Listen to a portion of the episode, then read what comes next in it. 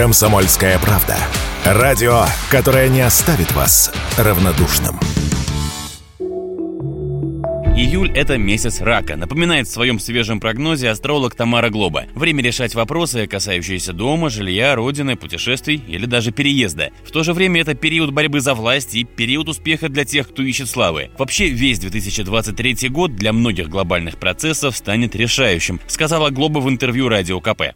Двойственный очень 23-й. Знаете, чем он хорош? Он заканчивает во многом процессы всех предыдущих лет, вот годы, которые мы прожили, начиная от 2000-х, он подводит итоги. Все, что было в этот период такое велотекущее, какие-то попытки перестройки, мирных, э, так сказать, мирного существования, в то же время каждый пытался свою сторону тянуть, проблемы, связанные с мировым господством. И вот 23-й в этом плане, он как раз подводит итоги всего этого периода и открывает новый. Пока этого, может быть, будет не видно, но вскоре мы увидим, как эти результаты начнут двигаться и действовать.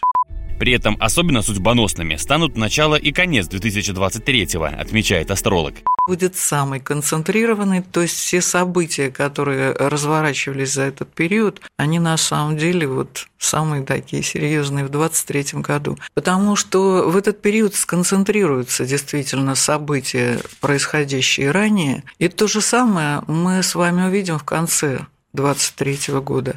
То есть вот начало 23 года и конец, они в этом плане наиболее активные. Середину тоже можно зацепить. В июне и в начале июля, в первой половине лета, она все равно будет двигаться.